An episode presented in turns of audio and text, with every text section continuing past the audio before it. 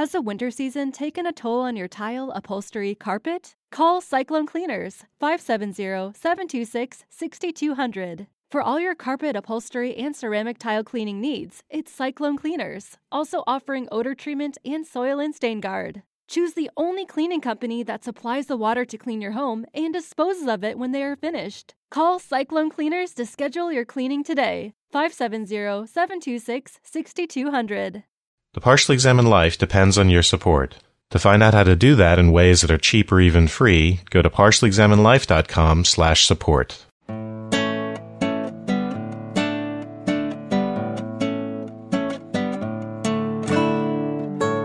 You're listening to the Partially Examined Life, episode 196, part two. We've been talking with Simon Blackburn about his just released book, On Truth.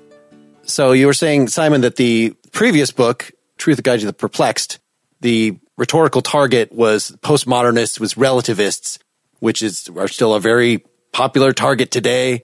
And the target in this book seems to be really any philosopher prior to the 20th century who actually wanted to come up with a theory of truth, or, you know, G. Moore's early 20th century, but a theory of truth apart from looking at the practical aspects. I would think the most immediate audience that we need some sort of argument against is people who think that truth is unproblematic. So in fact, the people that are complaining about the postmodernists now, no, you're denying the objectivity of truth don't seem to understand that there's actually a problem. Like, well, what do you actually mean by truth? Do you need a definition? Is it just simply basic? We all understand what it is. I mean, it seems like if you're a deflationist, then you think, well, actually, it is kind of basic. I mean, there's this theory that we were just giving about how it's really, as it is used, it's an abbreviation, it's a abbreviational tool, it's a rhetorical tool. But in terms of just understanding it well enough to be able to use it and defend the objectivity of scientific claims and the other things that the people who hate postmodernists are against, it seems like they've already got it figured out. They don't need this book. Uh, can you address what is your initial argument against that complacency? I think the right argument about complacency is the difficulties of finding trustworthy sources of information. In a world in which inevitably we can't do everything ourselves, we take an awful lot of information. Most of what we think we know is taken from other sources, from other people, from reports, from histories, from scientific textbooks, and so on. Uh, we can't do it all ourselves. I mean, most of us would be hard pressed to prove that the Earth goes round the sun by ourselves, even in spite of having been the benefits of good educations and knowing that it's been known for 500 years. But if we were asked to go out and show it for ourselves, we might be a bit stumped. Now, that's just an illustration of the vast extent to which our knowledge is based on testimony of other people. And of course, knowing which of that testimony is trustworthy is a matter of working our way into the human world, just as we have to work our way into the scientific world, the natural world, and finding what stands firm and what doesn't. Finding that some newspapers are the first to admit when they've made mistakes, others never do. Some TV programs get their reporters out there in the field, others just seem to make it up as they go along. And it's an important skill for children to learn, especially, is which reports need taking seriously, which pieces of information are trustworthy, and which ones aren't. And of course, to show that you're trustworthy, you have to earn it. You have to have a record of trust, of trustworthiness, a record of being accurate, indefatigable, careful, cautious, and um, often quite skeptical. So there's a lot for a child to learn to gradually work his or her way into the human world of reports, reception of reports, rejection of reports. It sounds like you're not particularly sympathetic to the idea that the fundamental terms that are used in the way we talk about truth are problematic. So what really struck me about the Strawson paper that you had included in your, your compilation that we just discussed was his take on facts. Again, we think we understand what correspondence is. Well, it's correspondence with the facts. Well, what is a fact? Is a fact a thing in the world? Well, okay, it's a way of describing the things in the world. Well, then how do our beliefs, we want to line up with the facts. How do we compare the belief with the fact? It seems that, as Strawson says, those two are made for each other. It's not that the fact is a thing in the world and a belief is a thing in our head. A fact is something that a logician should be able to see through, he says. And we really should get rid of talk of facts altogether. And state of affairs is not any better. And situation is not any better. And these are all very fundamental things that people would just say, of course I understand truth. There's no problem there. I think Strawson is at least pointing out there actually really is something for philosophy to do right at the outset. Yes. I think perhaps in the 19th century, well, these debates flourished in their very different idioms. The particular example of an area where facts are kind of fugitive, where you can't get hold of them, was often used as history. So, history, in history, the facts, well, are they there? They once were there, but they've gone into the great grinder of time. And yet you can still think it's true that Henry VIII wore red velvet slippers, or false that Henry VIII wore red velvet slippers, but you can't check either of those beliefs by going out and finding the facts. You might go and look at archives, you might go and look at pictures of the of the time, paintings. You might not find anything that tells you whether he wore red slippers or not. And yet we think it's either true that he did or false that he did. So facts are a very fugitive, a very, um, they're not a rock you can stand on when the seas of opinion are floating around. And when the seas of opinion can't be calmed by inquiry, then facts don't stand as separate landmarks that can help you navigate them. The facts have gone in the case of history. And I think for that reason, I think it can be unhelpful to cast the problem of today's deception the problem of sources of truth in terms of facts, you know, newspaper outlets saying, well, we just, we'd have the facts, or even saying, I want a news outlet which just gives me the facts. Well, really, what I want is I want reporters who give me their firsthand experiences, even if they are flawed in some sense. You know, if a reporter is in Iraq, he's going up a spiral staircase with Marines and there are people firing down from above. Something strange happens, something that seems out of place what I want is his firsthand report. I don't want his second level of analysis of that where he gets rid of the firsthand report in favor of the facts. I don't want him to be the arbiter of the facts and the deliverer of the facts. I want reports, which then I can check against other reports. I can engage in various types of analyses. That cross check is just one of many. We look at psychological plausibility. We look at the internal structure of the account. We do all sorts of things to make those assessments. But we ought to emphasize as consumers of news, we are assessors and not simply passive recipients of the right trustworthy source of the quote unquote the facts. Absolutely. You know, it's sometimes said that uh, reporters are told, uh, just stick to the facts. Don't give your interpretations of them. Well, that's okay in a level. We know what it means. You know, you stick to your observations, you stick to things as you experience them. But of course, it's philosophically quite suspect because even your senses are interpreting things as you see them. I once was in the front row of a show by the conjurer Ricky Jay. He's probably the greatest illusionist of the 20th century. And I saw eggs coming out of his ears. I saw empty hands with sleeves rolled right back, producing packs of cards, producing pigeons, producing God knows what. Just stick to the facts. Well, the fact would be I seem to see all those things. um, it, the fact is not that he was producing pigeons out of thin air or eggs out of his ear or whatever. But by God, it looked as though he was. but a reporter is entitled to add a little bit of interpretation Yes, yes. If, he saw a gun go off and somebody fall down, he's entitled to report that somebody shot somebody.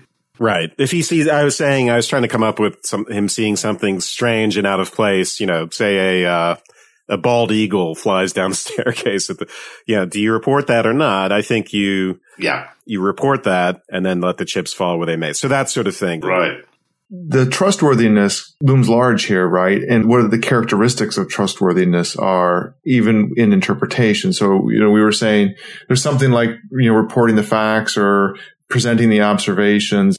And then there's going to be characteristics of the rendering of those interpretations. There are sort of those kind of low level interpretations we're talking about. You know, like, well, is the cat on the mat? You know, that kind of thing. But the, the ones that we're most interested in are ones that involve extrapolating lots of different observations together to see what kind of causal thing is happening. You know, what, what's behind this refugee crisis? That kind of thing. And that's where the characteristics of trustworthiness come in, in, in the kind of explanation and things like, you know, stridency, you know, whether their claims seem to be overstepping, whether they're using particular accounts. And also, you know, for me, like when I read something of a controversial topic, what I most like to see, and which really accentuates the trustworthiness to me, which I suppose could also be faked, is a sequence of going back over the same material again and questioning the very motive that you had in the first place. You know, have I covered my ground? And I, have I responded to objections? That kind of thing. And a certain kind of caution. Yes, caution. That's the right word. Of course, as you rightly say, that can be faked. um, I think there's a, an adage uh, given to actors sincerity. Uh, once you can fake that, you've made it.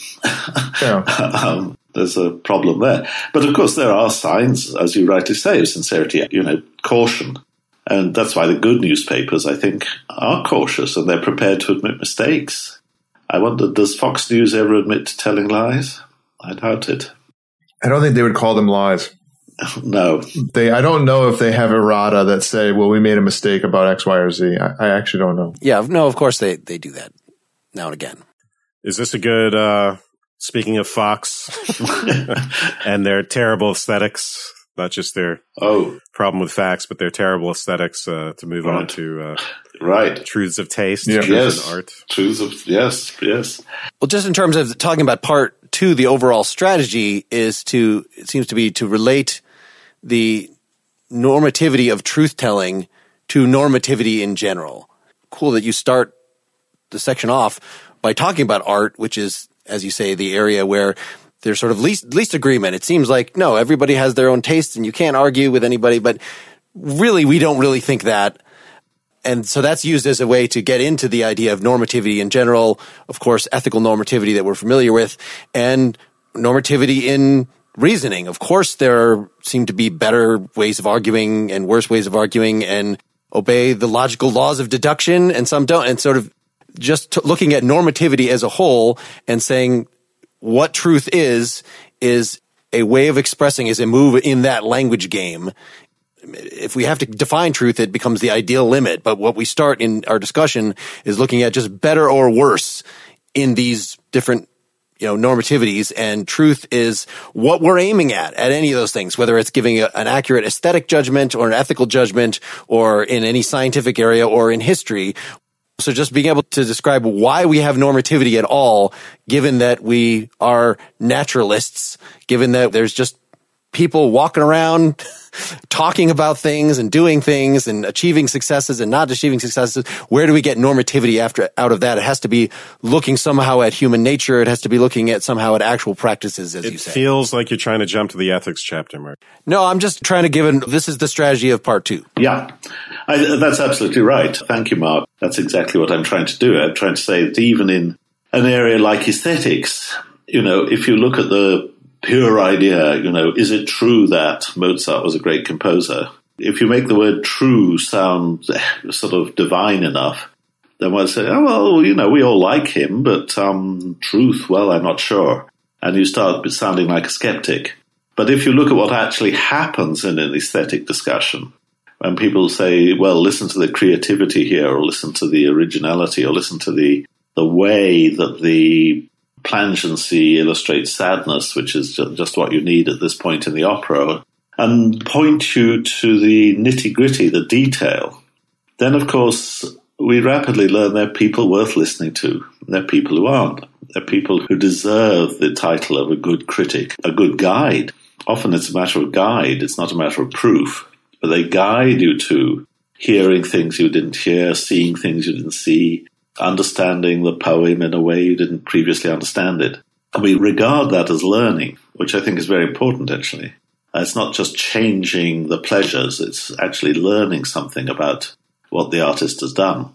And it's those processes of listening and learning and discriminating and inquiring. It's again, a, the word inquiry covers it, but that's what inquiry is in the example of music. Those are valuable activities, at least if you think they're not, then you're maybe beyond my reach. I can't prove to you that they are, but you're missing something. You're missing out on life. You know, although it's very familiar and all the great writers, Kant, Hume, started with the idea that de gustibus non est disputandum. About taste, there's no disputing, there's no arguing. Well, it may be true there's no arguing because you can't prove to people that they're wrong in these areas. But you can eventually build up a case which might show some people that other people are wrong. that there are, are such things as failures, there's such things as meretricious works, there's such things as foolish tastes or tastes which are too coarse or crude not to be improved. I think we should be very grateful to the critics who managed to show that to us, even if they're people who won't listen. So there you've got the idea of an improvement, which I think we'll mark by saying, yes, that's true, that's right. I hadn't noticed that. Beethoven improves on Mozart in the expression of a certain kind of romantic hopes where Mozart is resigned, Beethoven is not. I don't say that's a great judgment, but it's the kind of judgment which might lead you to say, gosh, this guy's worth listening to. He's somebody who knows his music. He knows the development. He can alert me to things that I wasn't previously aware of. And if that's true even in aesthetics, then it's going to be true in ethics and it's going to be true in a lot of difficult areas. That's my hope. you have a nice way of putting this on page 85 it may be right that in matters of taste, dispute is out of place, but this is not because any opinion is as good as any other. It is because it is the collaboration and imaginative discrimination that wins the day, not dispute. Rather than argue someone into agreement, we hope to use persuasion, put things in different lights, to remind them of similar things that have delighted them, or to excite their imagination. It is not a matter of syllogisms and proofs, but of leading another to assimilate whatever response we find appropriate and this will be a process dependent upon patience and concern, like any process of give and take in which education and learning go hand in hand. You go on to say, in aesthetic matters, we are not so clearly likely to get our comeuppance if we are careless. What interests me is it's sort of an aesthetic line of inquiry. It's not that we are necessarily going to get contradictory evidence, but it's that we may have a greater or lesser scope to the amount of contextual knowledge we bring to the experience, something like that. Yes. Good. That's right. And of course, there are people who, who can tell differences other car, others are blind to or deaf to and can encourage you and perhaps enable you to hear or see or feel those differences. It's interesting that then we regard ourselves not just as having changed, but as having improved. We got hold of something we were previously unaware of. And the metaphor being blind or deaf is obviously, you know, the one we use. And I find that very interesting because, you know, if somebody is literally blind or deaf, you think they can't receive certain kinds of information about the world, which others can, not by direct means of hearing or seeing. And in the case of blindness or deafness, in the case of art, again, it's they can look at the picture or hear the sounds. They can go to the symphony and hear the sounds, but they can't hear what other people can hear, and they can't see what other people can see. We're all to some extent in that, you know, we're not gods. We're all to some extent capable of improvement. But uh, I think we're grateful to the people who hold out their hand and say, you can improve in this direction. That idea of us changing is really important because in the end, all of this, right, is relative to our cognitive constitutions as human beings, right? So our particular constitutions of human beings have a big role in determining what is going to seem aesthetically pleasing. And there's some universality to that. And I think Hume actually makes a point of that. I'm not sure that you mentioned it in this account, but I think Hume appeals to the fact that because we have these common cognitive constitutions, we can make objective aesthetic judgments by appealing to them. But, you know, I think Simon, what you bring to this conversation is the idea that in its finer detail, that constitution can change and we can think of one constitution as better than another in the sense of being more refined, more expansive, more attentive to certain details, so on and so forth. Yeah, it's controversial the extent to which Hume, in that great essay of the standard of taste, which is widely available on the web, so just go and read it. It's a fabulous essay.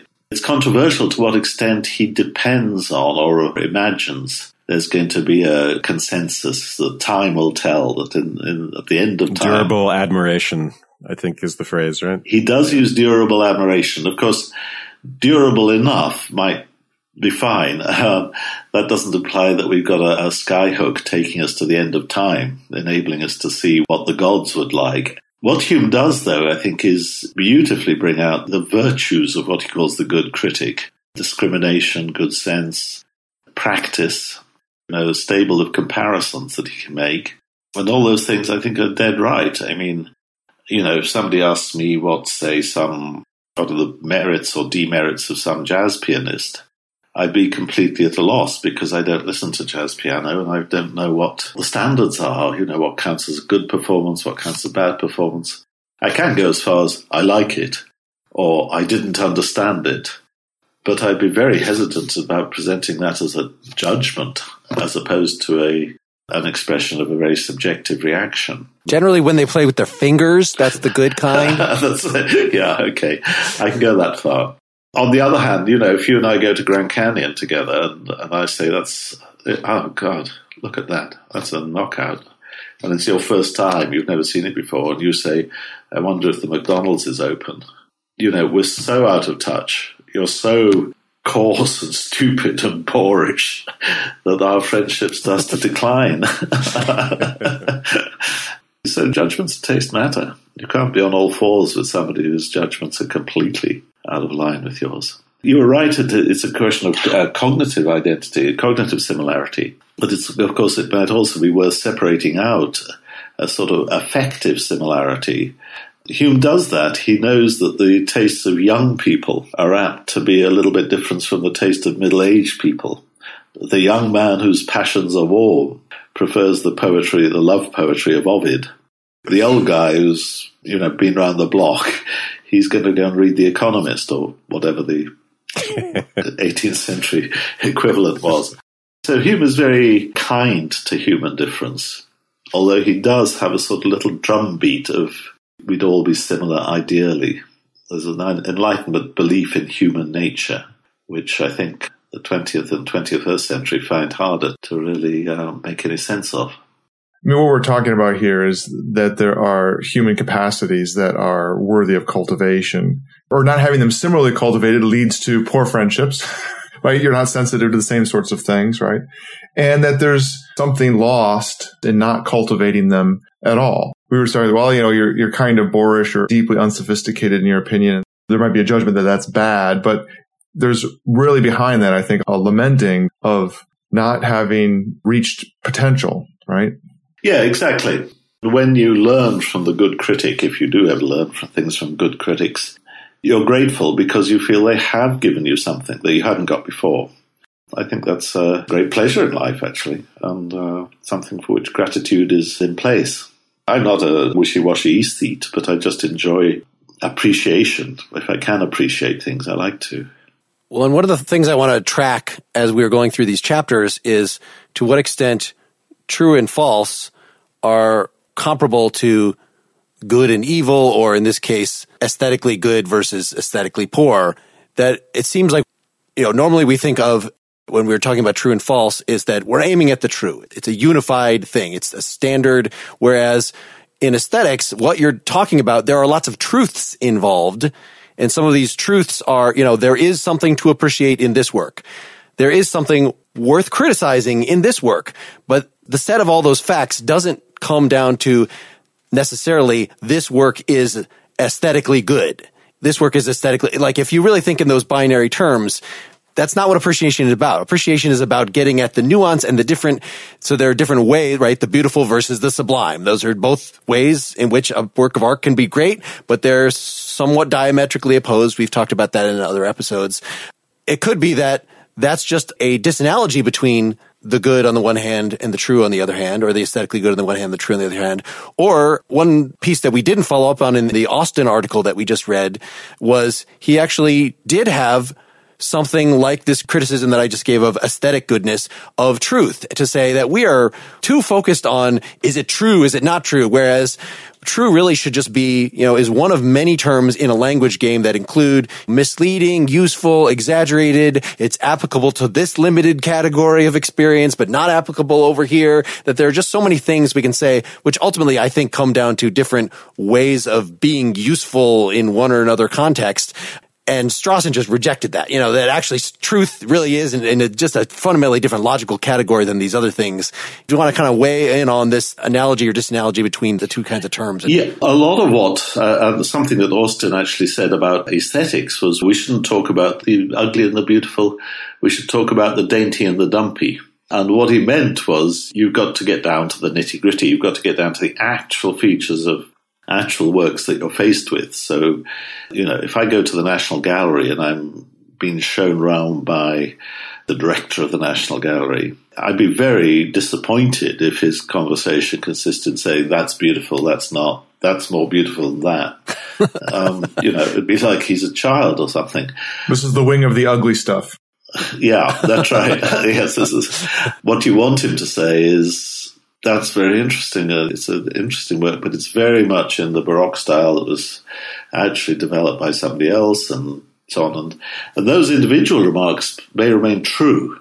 For any remark, uh, it's true that P, same thing as P. If, if that is a derivative work in the style of Caravaggio, then uh, it's true that it's a derivative work in the style of Caravaggio. Now, whether I like it more or like it less because of that may be more up to me but at least I've got a, a new basis, an expanded basis for my appreciation, my like or dislike. And a like I might sort of come with to begin with might evaporate.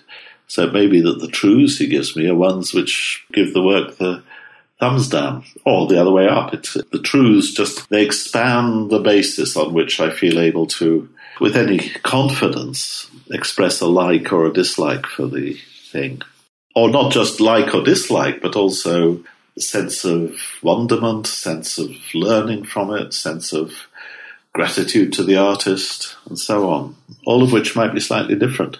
I could be grateful to an artist for music I dislike, for example, mm-hmm.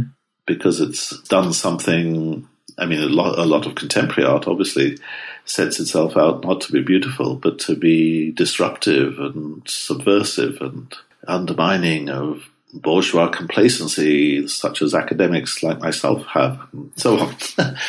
We've got to appreciate that for what it's trying to do. You make the point in the end that we associate art with an increase in understanding. Yeah. You're talking there about Collingwood and what is art, which I did not know and I did not know he's the most impressive philosopher of art in the 20th century. It's something we should read. But yeah, you, you talk about his rejection of the idea that the goal of art is to arouse certain feelings in others. Rather, you say the point of expression must be to make clear to ourselves as well as potentially to others exactly what we feel. The expression is addressed primarily to ourselves. So this idea that we seems to be that we might feel something, but vaguely in some sense, there's an element of inquiry here as well you know, we might vaguely feel it, we might not quite understand it. And the point is to make it more precise or rich or something like that. And so in that sense, we increase our understanding. Yes. Well, that's certainly the message I take from Collingwood. He was very keen to distinguish between what he called art. I mean, he's slightly dirigiste, he's directive. He, he's a bit like Ruskin. He wants you to listen to him. He's a bit of a preacher. But putting that aside, Uh, what I take from Collingwood is this distinction between what he calls art as craft and art proper. Art as craft is art with a given end. It's a technique or technology, if you like. So, for example, if you go and work for Disney Studios, they may tell you, you know, you've got to do something which has the effect of making the audience weep at this point. Okay, that's art as craft because you know what you're setting out to do. There may be art as uh, another whose his categories is art as magic, where the aim of art is to arouse emotions in an audience. It's like the drum beats of a corroboree or a um, shamanic ritual where you're you know the emotions that you need to arouse in the audience and you're good at doing it. That's often art as magic. That's for Collingwood, not art. Art is when you're wrestling with the medium as a medium of expression of your own feelings, which is satisfying to you. I mean, this is what you want to say to yourself in that medium. And that's where art takes off. I think it's essentially, in a sense, a self exploration. You know, a lot of words here are very treacherous. Art as expression often, you know, gets you in mind of Jackson Pollock or somebody riding around a canvas with paint on a bicycle. The other part of this is the imaginative activity that the artist brings to the work and that the audience reader can take out of it as the quote unquote, you're quoting Collingwood your imagined experience of total activity, which reminds me actually a little of Kant and Schopenhauer, this idea of sort of getting into a world where we can absent ourselves from mere appetite or mere will and be sort of doing something that is, I don't know, evocative of some sort of freedom. You talk about the sense of life opening up or revealing itself to us through great art. Yeah, it's very difficult to find words. And this is, I think, a very, you know, to me, it's an important area. I guess the second half of the book is rather contrastive in that I find aesthetics important, ethics very important. Religion, I can do without. But uh, of course, religious people will say in the same way that religious experience opens yourself to yourself. It opens up dimensions of experience which uh, you hitherto didn't have, and so on and so on. And mystics throughout the ages have tried to express that, often while saying it's inexpressible. you have to experience it to know about it. Well, I, I'm not a great fan of inexpressible knowledge but I am a fan of communication and I am a fan of self understandings. So I think art falls on the right side of a skeptical ditch which I'm inclined to draw, but other people draw it in different places, and I, I'm not uh, dogmatic about it. So, just to, to spell out this, one of the other parallels here between the aesthetic and the true and the false and the right and the wrong, at one point you say something like, it's not sentences that are true and false. That's not the primary thing, but utterers that are or are not justified in asserting something in some particular circumstance. And so in this one, it's not primarily aesthetic judgments that are true or false, but it's judges that are or are not justified in making those judgments in particular circumstances. So there are good and bad judges. There are good and bad scientists. That's sort of the primary thing. And then to maybe translate this to make the transition to the next chapter here, it's again, we've had many episodes on the difference between is it right and wrong acts well, no, the sort of more modern, well, I'd say modern, but it started with Aristotle, but the more enduring, the more attractive way of approaching ethics is virtue ethics. It's, it's really that there are primarily actors that have developed, have cultivated the right virtues. That's the primary thing we should be studying. And from then we can reflect on what right and wrong actions those kind of people typically would point to.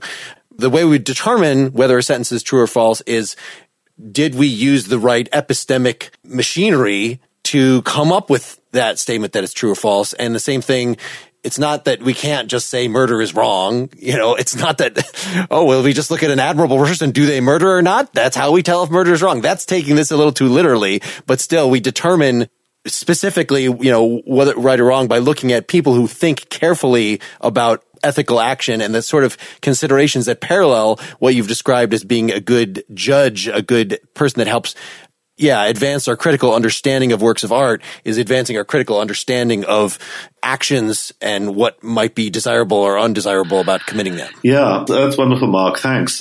Yeah, it goes back to a criticism I made of the coherence theory of truth in part one, which is that the coherence theory thinks that the whole domain of justification is belief A bears in this way on belief B. So it's a, as it were, a dyadic relation between two beliefs, and it's only within the field of beliefs that you get justification. And I want to say, no, it's not a question of that. That's abstracting from the fact that it's we who believe things and we who believe things in the light of activities such as making observations. So the field of justification is more truly represented as person A is justified by procedure B in coming to belief C. So you've got at least three elements in the relationship. One of the elements is, of course, the person A's relationship to the world, which is mediated through observation. So that was, uh, and here too, it's the same thing. It's not just that you've got the work of art and the critic, and it's is the critic justified? Bang bang. You've got the work of art, the critic's experience, the critic's taste, the here uh, it's a very complicated field when you come to something as delicate as aesthetics. And of course, we know there are divergences of taste. As I mentioned, Hume talks about faultless divergence, the young versus the old. Maybe in some respects, the male versus the female. I don't know. I don't, don't go there if I can help it. But young and old, I think, categories we're still allowed to use. And that gives rise to faultless divergence. You just expect a difference of taste. But of course, that doesn't necessarily reflect on the value of any particular work. It's valuable insofar as the young like it, it's not valuable insofar as the old don't like it, but we don't have to quarrel. We only have to quarrel when it goes beyond aesthetics, I think, into the domain of ethics. So you might quarrel about Spanish Baroque painting because it is a pornography of violence. And that's, if I said that about it, I think I could justify the remark, I believe. But it also means I've started to stray into a domain of an ethical rejection of the artistic style. Yeah, well, that might be the, I mean, where the analogy seems to come apart for me is that if we say, again, like Collingwood, that you can't just define art as what is entertaining or what brings pleasure or something like that. A work of art sets its own values. It sets its own laws. A good work of art sort of creates its own values. It is an autonomous entity that is it's making uh, its own explorations. Yes. Mm-hmm. Yes, that's quite different than you know what we. Well, I guess if you're Nietzsche, that's how ethics works as well. but the way that you've identified ethics, building on Hume and Smith and then Kant as a social endeavor by which we judge you know, we start with human nature. What are our inclinations? But then we also look at what inclinations do we actually approve of that we have. So it's not just that I want to eat chocolate. It's that how much do I think that that's appropriate and how much I think that's appropriate is inevitably going to come down to reflecting on whether it's an impartial spectator or, you know, related by some abstraction to what other people around me actually think. So it's a cooperative endeavor with a good amount of abstraction built into it. So we're not subjectivists, but we're also not cultural relativists either. That a particular society might be confused about this. Still, that gives us the starting point for how we judge things and sort of project on what could be a superior ethical judgment that passes the understanding of my current society. Absolutely, Mark. And of course, that is the big difference between aesthetics and ethics is I think that aesthetics is essentially much more personal, personal to the artist, personal to the spectator or the hearer in a way that ethics is not. Ethics is essentially a matter of what we have to agree upon, whereas art is not essentially a matter of what we have to agree upon. It's a much more interestingly a matter of what I can be told by this artist doing whatever he or she is doing. You know, if we differ enough aesthetically, then we're going to have difficulty being on all fours with each other. It's not quite the same as if I discover that you, I don't know, are going for various vices of an important and potentially dangerous kind. If I learn that you're a bomb maker for ISIS, I don't just agree to differ. I go to the police. I think you point out the social aspect of this is also pragmatic in that coordination is necessary for living together, right? What counts as a negative moral action is that it just doesn't work. And that's, you know, the way Kant points at what if everybody did that? Or, you know, just thinking about somebody as being a parasite on society. Even if my lying to you now doesn't cause a breakdown in social order, it's the kind of thing that in particular circumstances, we can see that it creates friction unnecessarily or perhaps although Kant thought he had innovated on moral sense theory and virtue ethics, and he's very explicit. I think he was a moral sense theorist actually for quite a period of time before he moved on. Yes, he was. I mean, his argument against this sort of foundation for ethics would be that really, ultimately, this is all a series of hypothetical imperatives. If X makes you happy, or if X will allow you to avoid social penalty or supports the social order, however you want to put it, then you ought not to do X. But that sort of ought doesn't have the same sort of significance as a categorical ought or ought not. Simon, you didn't really talk about that, but. I didn't. Obviously, it's intensely controversial whether Kant succeeds in making the categorical imperative part and parcel different from the various hypothetical imperatives that we often understandably live by. You know, if you want people to like you, don't lie to them, that kind of thing.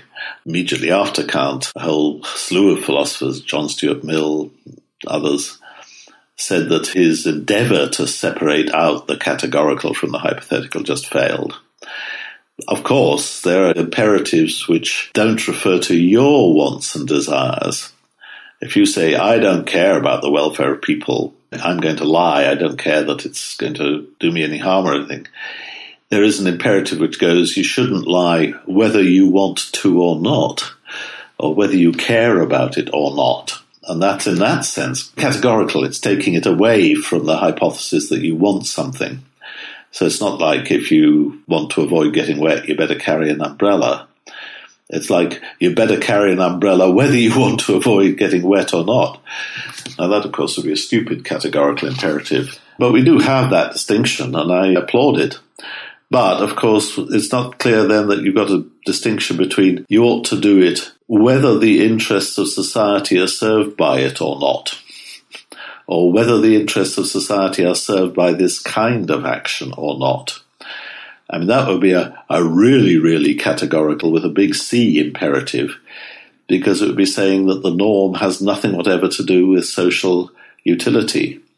And a lot of authors have pushed back against that. Mill, probably the first articulate author, who said that Kant's attempt to remove the imperative from anything like that is a grotesque failure I think that was Mill's polite philosophical language at that point. So there's a whole issue there about Kant. Of course, there is. There are lots of philosophers, especially in the United States and on the continent, who think he made a success of it. Lots of others, probably in pragmatist Britain, who thinks that he didn't make a success of it. Right. I think an error theorist would come along though and say, sure, that's really what we have to do. We really boil these things down to hypothetical imperatives. If you want to be happy, or if, in general, if people want to be happy, they should do X, Y, and Z. But they would say, well, but that doesn't really capture the actual content of the concept ought as it's used daily by people. And that concept essentially ends up being empty or not supported, really having no basis in the real world, let's say. Do you think this evaporates from a. Yeah, I do. Well, this is another aspect of my philosophy, which isn't particularly on show in this book, but I spent quite a lot of my career saying that error theorists were wrong because really ought is a kind of impersonal version of don't. Don't do it. Don't do it whether you want to or not. There's nothing, as it were, that disappears from such an imperative. Don't do it oh, but I want to do it. I said, don't do it. It's not as if the imperative loses its social intention, its uh, intention to dictate your action in the light of what you want or what you feel like or in the light of anything else. Just don't do it. And I think ought is a version of don't do it. So I'm not sympathetic to the error theorist view that ought somehow evaporates either if we don't have a God or if we don't have some kind of backing to ethics, which Kant thought he provided. Moral facts. Yeah, moral facts and so on. That sounds like you're performativist, just like Strawson, that yeah. it doesn't have cognitive content, but it, as a rhetorical device, it's absolutely essential. Yeah, I don't think that giving a command is just using a rhetorical device. It's performing a very definite kind of speech act, which has compliance conditions and of course, it may be backed by threats or by authority, by all kinds of social mechanisms, or it may be backed by none. You know, if I command you take off your headphones, there's no particular reason for you to listen to me because I don't have authority and there's nothing going to happen to you if you just don't listen to me. So command may or may not be in place or sensible thing to inject into a social situation, but frequently it is when the commands are social commands, don't lie, then there's going to be a profound social backing to them, as people who don't obey the command will soon enough find out. I'm taking that as you just scolding me at length for using the term rhetorical as opposed to say fun- functional. That functional. Surely not at length. No, no. You're saying to Mark, don't use that Don't use rhetorical. No, I, I, but so fu- functional, in other words, would capture the the performative. Yes, it has a function. It's just not an information conveying function.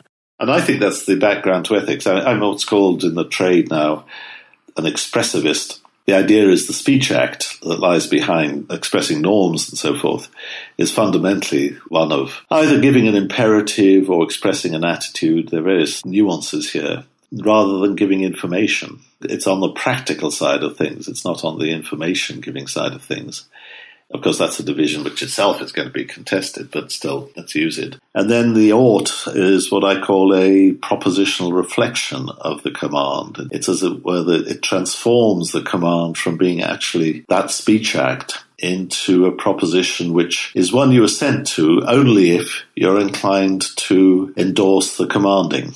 If I say, I think that people ought to be kind to animals, I'm in effect saying I endorse the commanding of people to be kind to animals. That's the expression. That's what you could take away about myself from my saying that.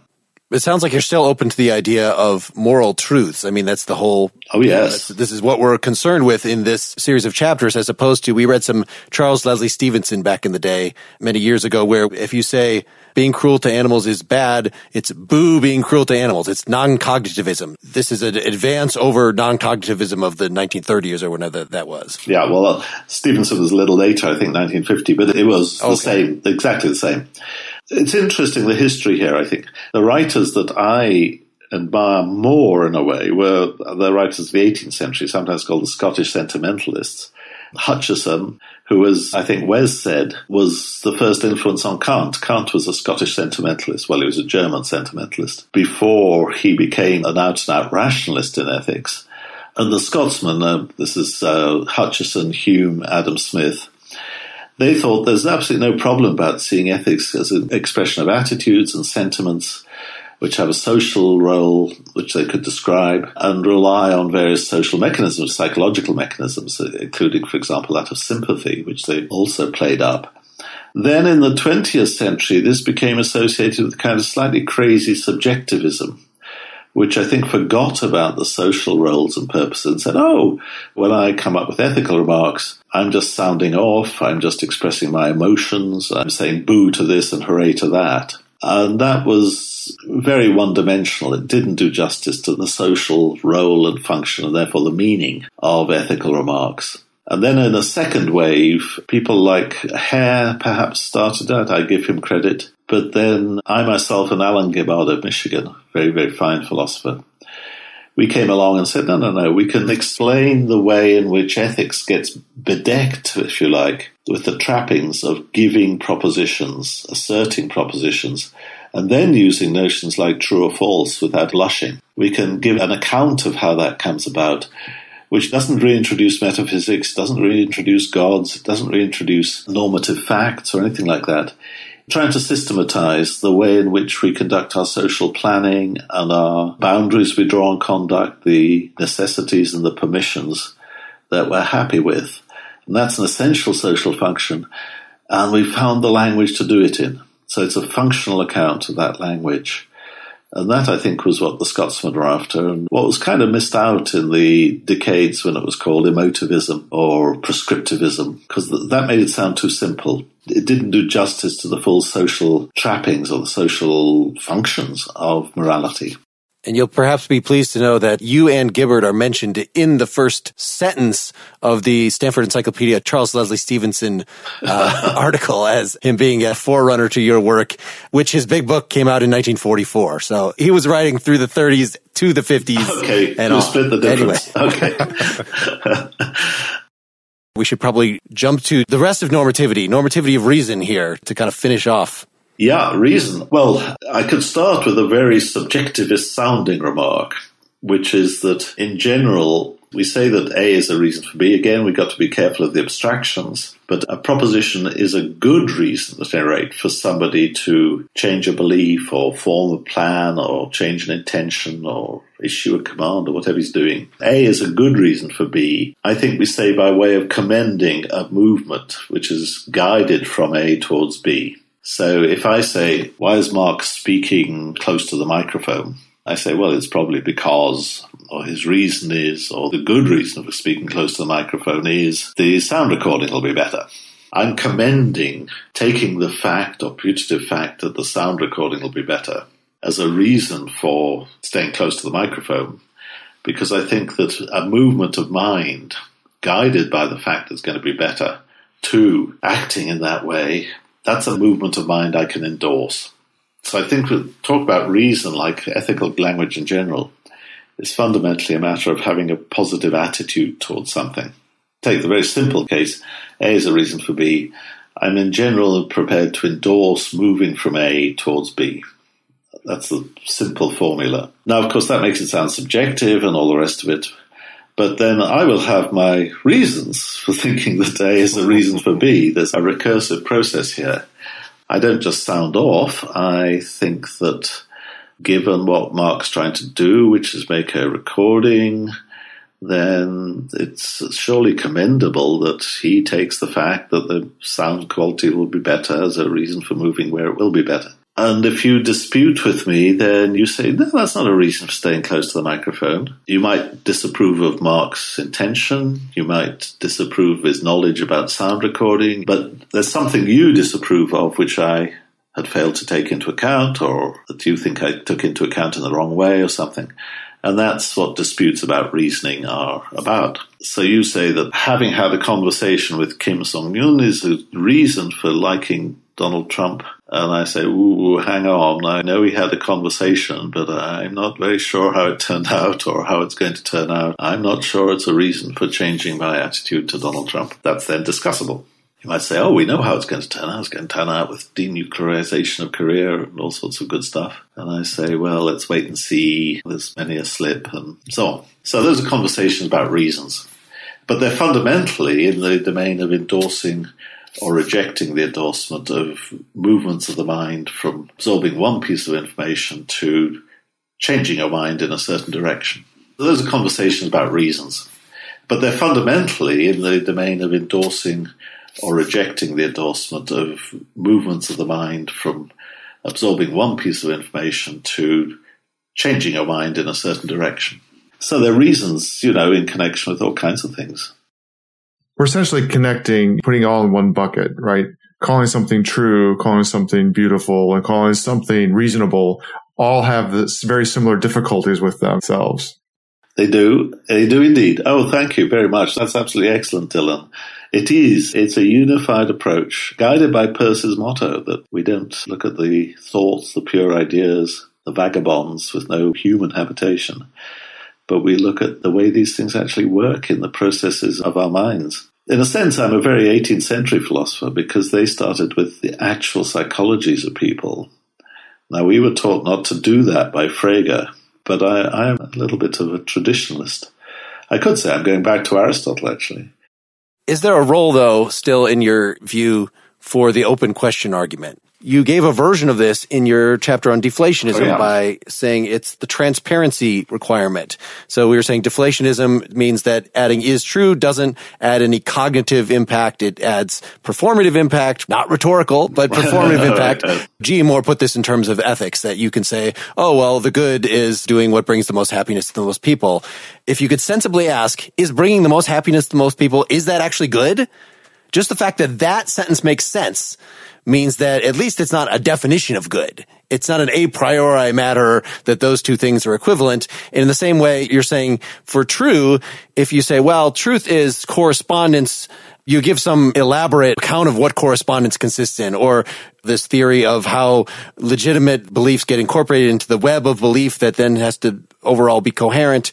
And you could ask, but is that actually true? Couldn't we have something that is perfectly coherent with all of my other beliefs? It's perfectly coherent with the norms of reasoning that society has impressed upon me. In fact, maybe we could even think what minds are fated to agree on if they investigated. But you could still ask, but is that actually true? Most of the places where you name drop Moore here, it's just to reject him, to say that is the highfalutin talk that is interfering with our focus on the concrete practices. Forget about that. But it seems like in just the issue of transparency requirement that you do actually retain some version of Moore's open question argument. Yes, I do. I do indeed. Oh, it would be a terrible act of disloyalty for me not to, because I was actually taught at Cambridge by G. Moore's disciple and editor, a man called Casimir Lewy, who's a, a, wonderful teacher.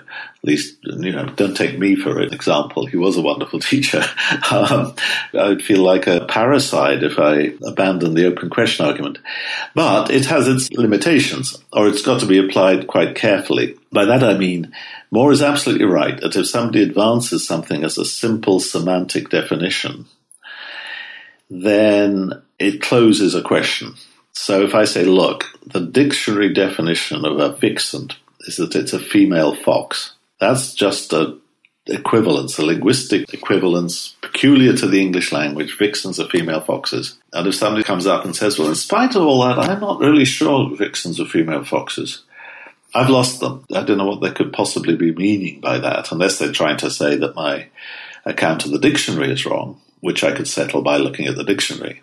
On the other hand, if I say that goodness is the greatest happiness of the greatest number, and somebody comes along and says, Well, I'm not really sure about that, I can't settle it by looking at a dictionary. I can't say that's just what the word means. I might say, What's your problem? But suppose they then say, Well, my problem is that the happiness of the greatest number might be furthered by unjust behavior towards a minority, or that the happiness of the greatest number might be furthered by the procuring the judicial execution of innocent people then I've got to start worrying. I'm now in an ethical debate. I'm not in a semantic debate. I can't settle that by pointing to the dictionary. And that's, I think, the nub of Moore's problem, Moore's argument, rather, the problem Moore sets.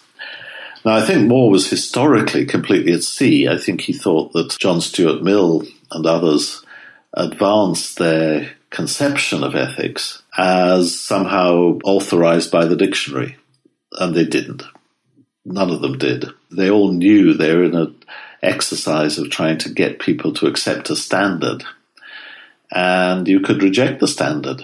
Just as I, somebody might say, look, a good car just means fast car. That's it. That's full stop. I say, no, I'm not sure about that.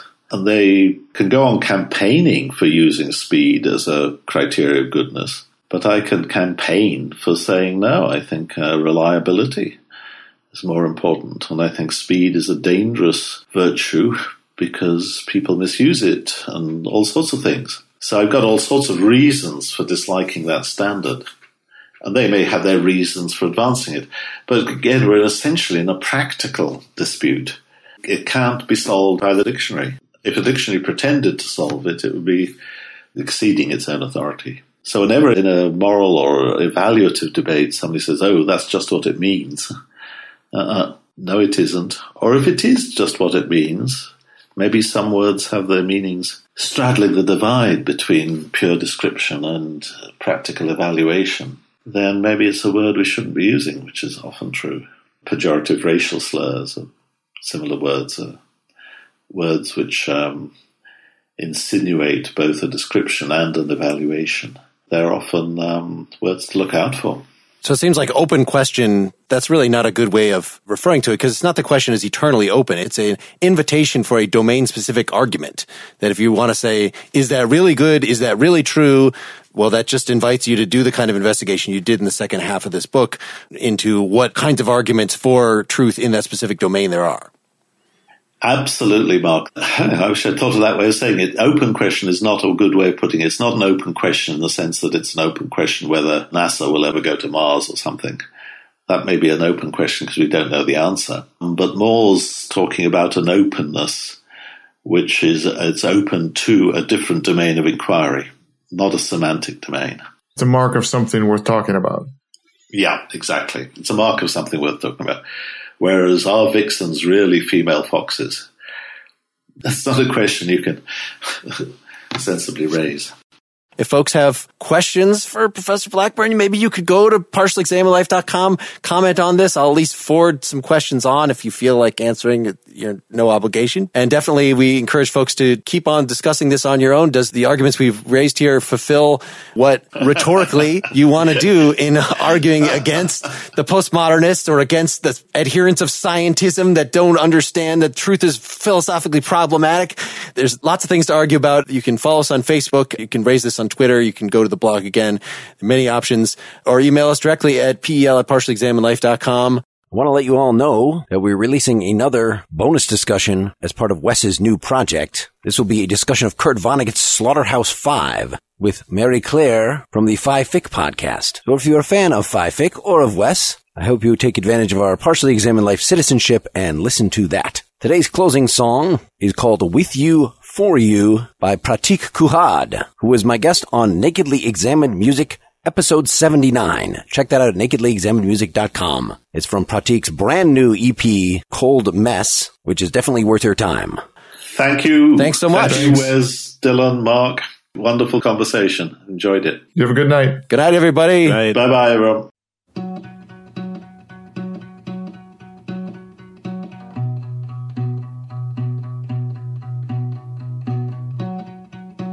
Yeah, you seem to be okay. Your sweet taste in my mouth stays. So I'll be waiting in the corner for you. I'm mindless, I'm just spineless. Put cellophane on my mouth and kiss. My love is lying in the corner. For you, you.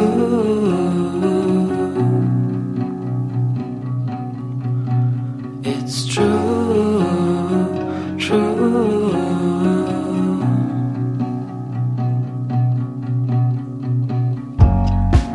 You grow old with these folds